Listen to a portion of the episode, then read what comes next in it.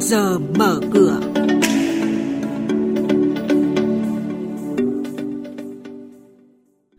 Thưa quý vị và các bạn, chuyên mục trước giờ mở cửa sáng nay có những thông tin chính sau đây. Theo báo cáo công khai ngân sách của Bộ Tài chính, năm 2022, chi thường xuyên chiếm khoảng 62% tổng chi ngân sách. VN Index tiếp tục xác lập đỉnh cao mới.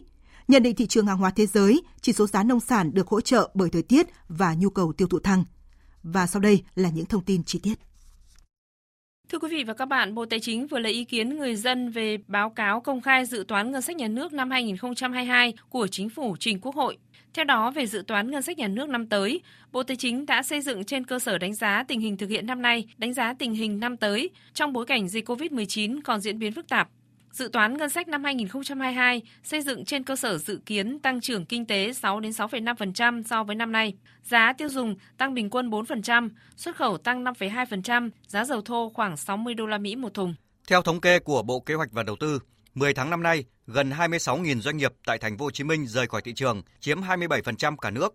Trong đó, khoảng 14.000 doanh nghiệp ngưng kinh doanh có thời hạn, tăng 11% so với cùng kỳ năm ngoái.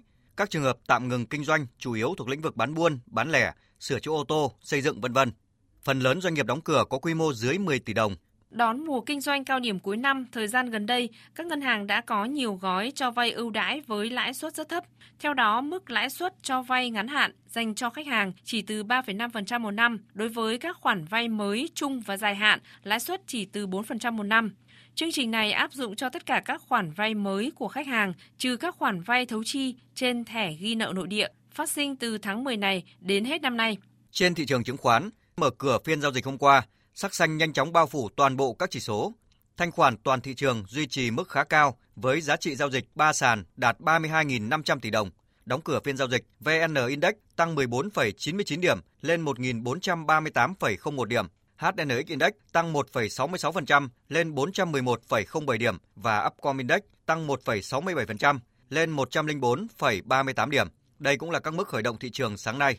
Chuyên gia chứng khoán Lê Ngọc Nam, giám đốc phân tích và tư vấn đầu tư, công ty chứng khoán Tân Việt nhận định những điểm nhà đầu tư cần lưu ý trước giờ giao dịch hôm nay. Thị trường vẫn khá là sôi động. Các nhóm cổ phiếu trong VN30 như là nhóm cổ phiếu ngân hàng, dầu khí và năng lượng đang có mức tăng giá tốt Hiện tại thì chúng ta đang khá là phụ thuộc vào mức độ hồi phục của nền kinh tế trong giai đoạn sắp tới. Và rõ ràng ở giai đoạn này, tôi vẫn kỳ vọng rằng chúng ta sẽ có mức độ hồi phục tốt. Và hiện tại có vẻ như một số nhóm ngành bị ảnh hưởng rất là nhiều bởi dịch bệnh trong giai đoạn vừa qua đang có mức độ hồi phục tương đối là ổn.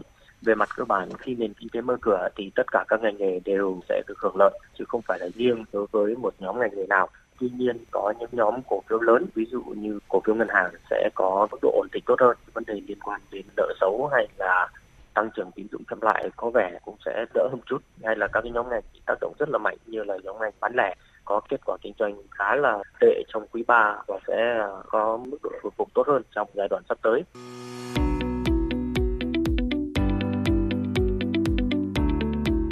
Quý vị và các bạn đang nghe chuyên mục Trước giờ mở cửa phát sóng trên kênh Thời sự VV1 từ thứ 2 đến thứ 6 hàng tuần.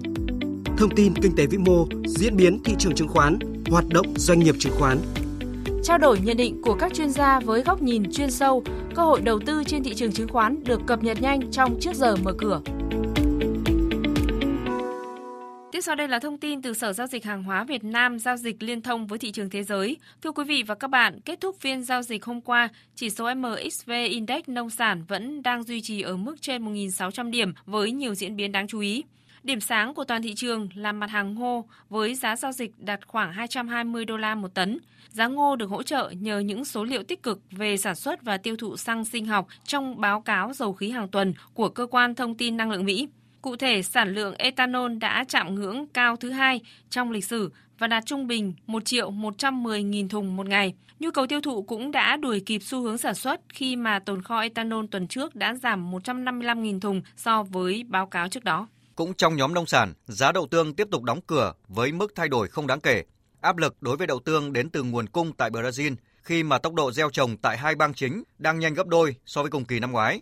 Ngược lại, xương giá đã xuất hiện tại khu vực Trung Đông gây tác động tiêu cực đến chất lượng đậu tương đang thu hoạch và là yếu tố hỗ trợ giá.